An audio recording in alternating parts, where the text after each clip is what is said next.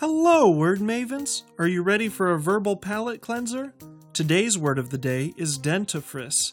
That's spelled D E N T I F R I C E.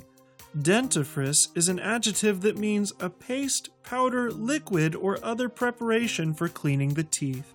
Here's one instance of dentifrice used in the wild, namely by Francine du Plessix Gray in her 2005 novel Them, a memoir of parents.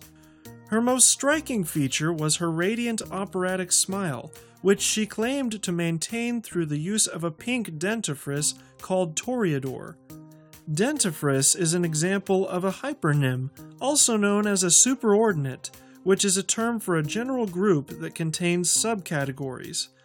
Dentifrice is a hypernym for every substance used to clean the teeth, such as toothpaste, tooth powder, tooth whitening strips, and even mouthwash. The hypernym of dentifrice, in turn, could be cleanser because dentifrices are one type of numerous substances used to clean and brighten the surface. The opposite of hypernym is a hyponym. Toothpaste is a hyponym of dentifrice, and dentifrice would be a hyponym of cleanser.